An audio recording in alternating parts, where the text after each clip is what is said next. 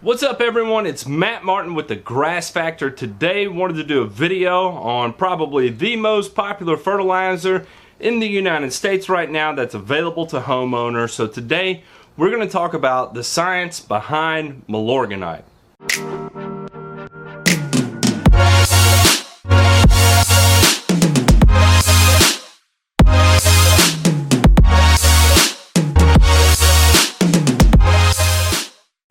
Okay, so when we're talking about products like Milorganite, what we're talking about in its most basic form is a material, is a fertilizer referred to as a biosolid. The way biosolids are produced is facilities take in sewage from wastewater plants and then they anaerobically digest it. What this means is they do it in such a way that they do not expose it to oxygen. They do this through the addition of acetogenic and methogenic microbes and bacteria. That's going to consume all that organic material. Then, once all that material has been consumed, that means these microbes that are producing the acetic acids and methane are left foodless and then they ultimately die that means at that point it's been completely anaerobically digested. This is when the biosolids are then ready to be prilled. Most biosolid production plants, what they do is through using the acidogenic and methogenic microbes, the byproduct is the production of methane gas and CO2, is that they'll use the methane gas as a syngas to ultimately power the plant or generate electricity to sell back to municipalities or energy companies in the area. So, what you're left with is this material that's been digested by these microbes, and then it enters a rolling chamber. This rolling chamber is you'll have the biosolids come in one way, they, they roll this the sludge, and it produces these prills that come out on the other side. Once they come out on the other side, they're treated with a anti-dusting agent as well as iron and what that's going to do is cut down, of course, on dust, and it will also give the prill crush strength. Then it's bagged for retail. Biosolids as a whole contain 60 to 65% organic matter. When they apply it to the soil, you know, typically most people think you're applying OM to the soil, your OM levels are going to increase. This is not the case. When you apply OM to the soil, it usually leads to an increase in microbial activity. They gravitate towards their food source. Then that uh, applied OM will be digested by soil microbes, leaving you with a net point on your OM accumulation. You do not gain OM, you do not lose OM. In terms of long-term use, one thing to keep in mind is that biosolids organic matter is going to contain somewhere around 20 to 30% carbon. That's going to give you a good carbon to nitrogen ratio. And what it does actually increase, where it may not increase soil OM levels, it will increase soil carbon levels. This is going to decrease the bulk density of a soil and increase soil surface area, which ultimately affects the storage capacity of the soil. I've talked before about uh, soil surface area and how important that is. And biosolids play into that because it is a carbon source that leads to an increase in soil surface area. This is one carbon source that you can use. Biosolids typically are going to increase exchangeable calcium uh, by weight. Biosolids are going to contain somewhere around 1.2% calcium. Uh, through extended use at extremely, extremely high rates, this can have a cumulative effect and begin to buffer pH, but I would never recommend anyone attempt to use biosolids as a pH buffer. It's not going to work. Trust me on that. One of the things that as biosolids break down, so it's only 60 to 65% organic matter. So a lot of that rest of that material is going to be accumulation of fatty acids, amino acids, which are going to be building blocks of proteins, and paraffinic structures. So if you think of paraffin, it is a wax, so you're going to have these wax-like materials. Uh, this can have a soil structure effect in particular if you're with sandy soils.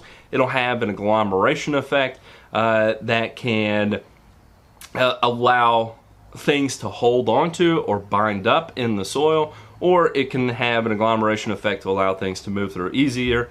Um, it's one of the unique characteristics of applying soil carbon is that in clay soils it allows things to perk faster. In sandy soils it tends to help hold on and retain things.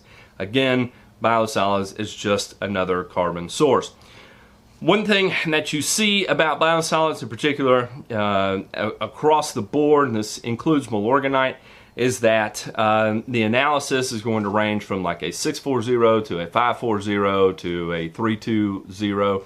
And so basically, you're almost applying a one to one ratio of N to P, P being phosphorus.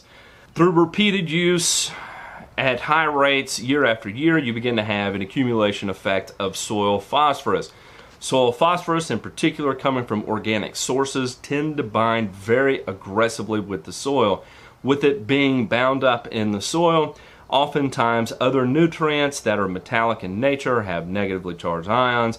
Iron, manganese, zinc can be tied up by this additional extra soil phosphorus and leave the soil deficient in those in terms of what's plant available. I want to talk about the nitrogen from biosolids.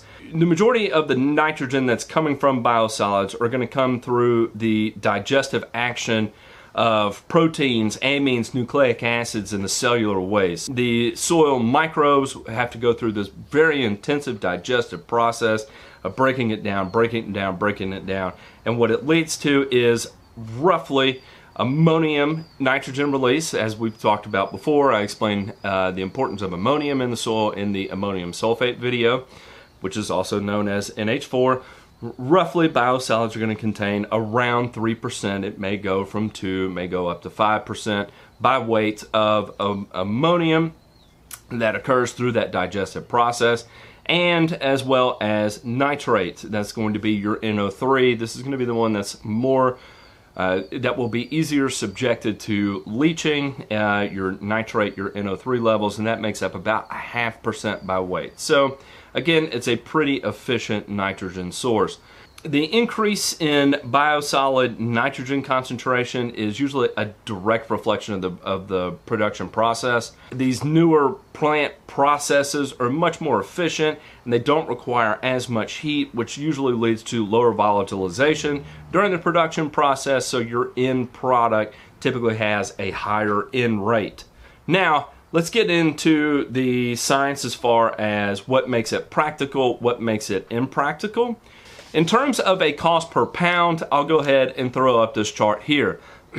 so in this chart, I'm comparing Milorganite, assuming a cost of $8 a bag, urea, assuming a $14 a bag, uh, a stabilized urea, this is going to be a carbon stabilized urea, and ammonium sulfate versus an, uh, a carbon stabilized ammonium sulfate.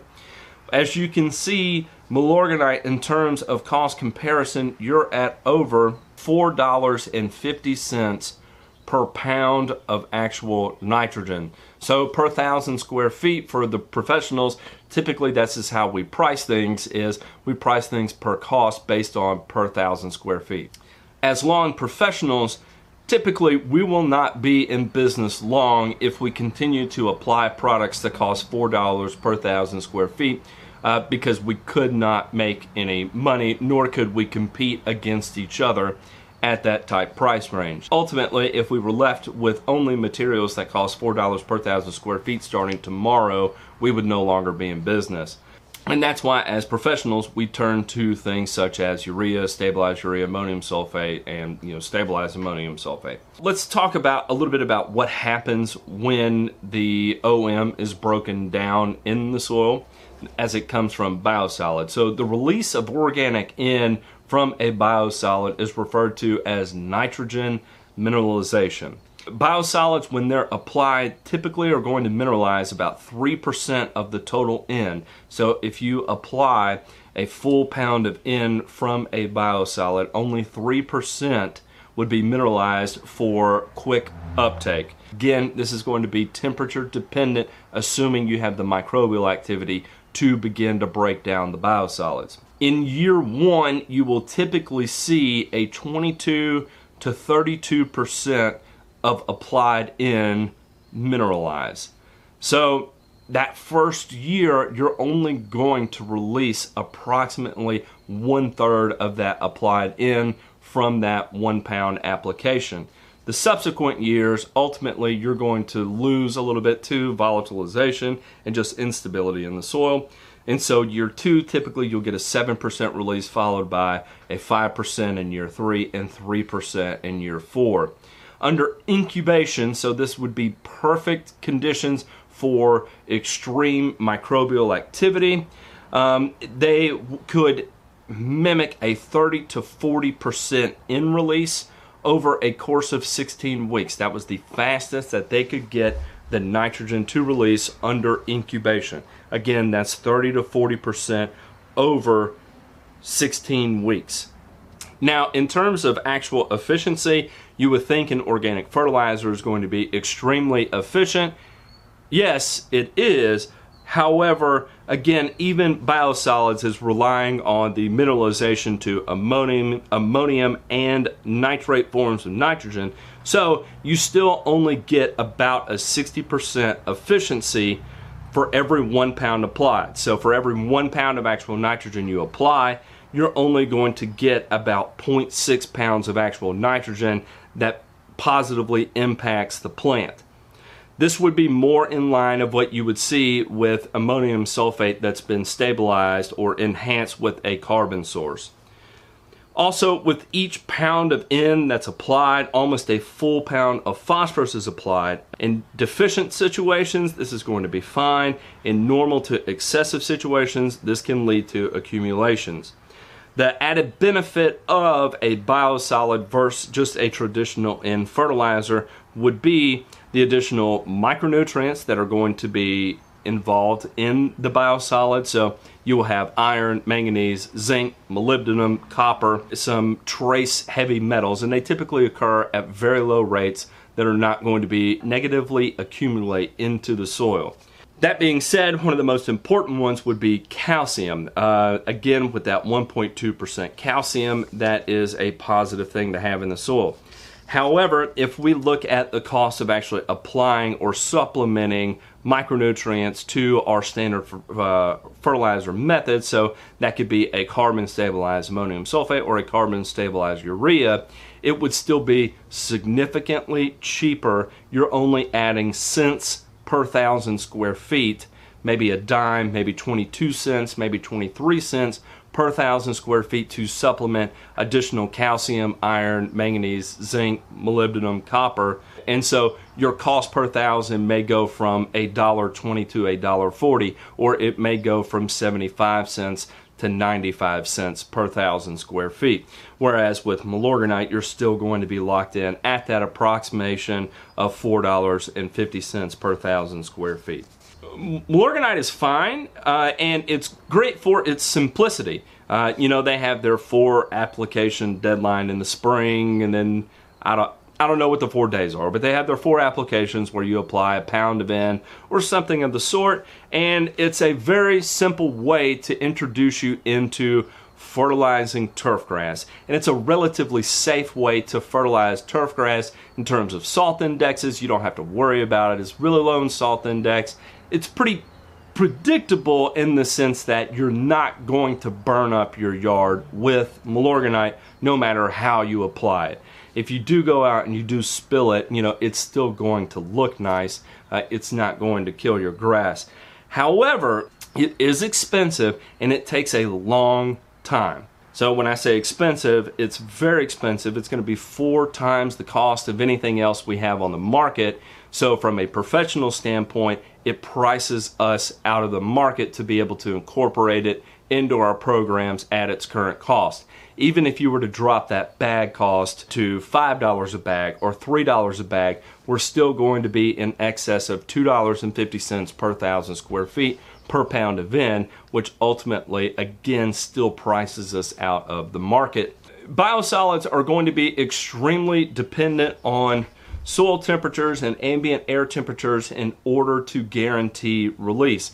And the reason this is, is that you have to have microbial activity and extreme digestive activity to take place in order to release those nutrients that are bound up in the organic matter component of Milorganite.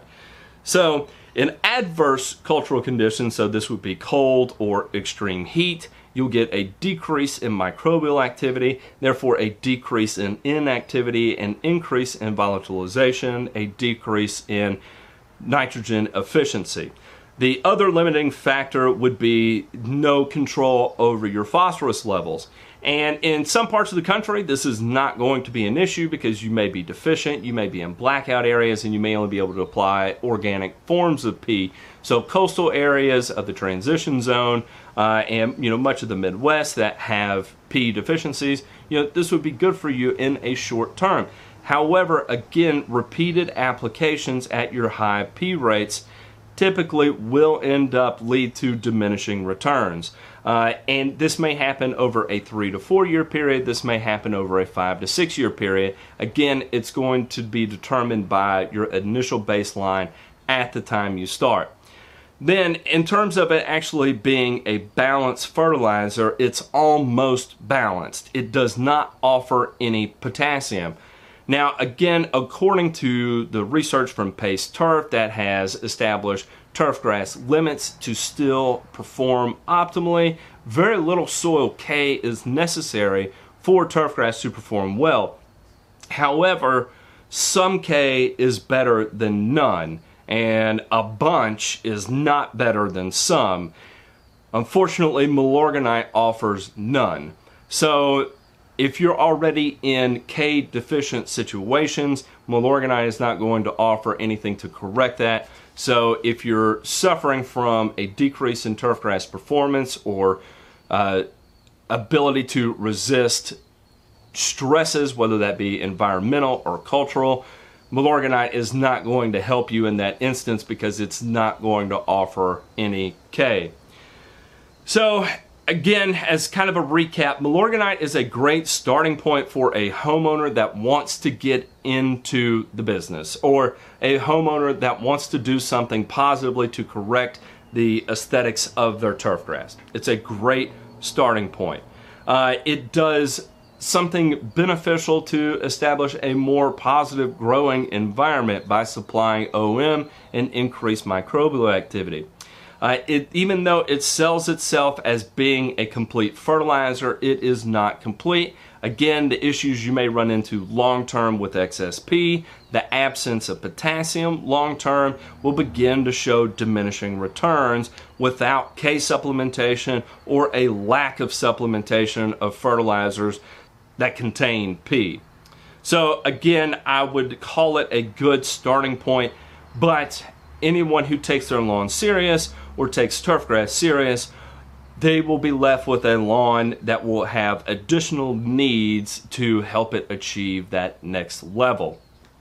Alright y'all, I hope you enjoyed this video today. Again, just wanted to make the point that Milorganite is a great starting point for fertilizer. However, in terms of being able to take your lawn to the next level, uh, it is lacking in certain areas. You know, it's one of the, the great things I like about you know, watching Allyn Hane's videos is that yes, he's a big proponent of Milorganite. However, he uses things like starter fertilizers that are going to give him K sources, or he also recommends the ringer uh, that has, you know, potassium sulfate in it. So again, it's not a one and done type product, uh, but it is a good starting point. So anyway, y'all, again, I hope you enjoyed this video. Please do me a favor, click the subscribe button. If you have any questions or comments, either send me an email at thegrassfactor at gmail.com or comment down below and I'll get to you as soon as I can. All right, y'all, have a good one. Take it easy.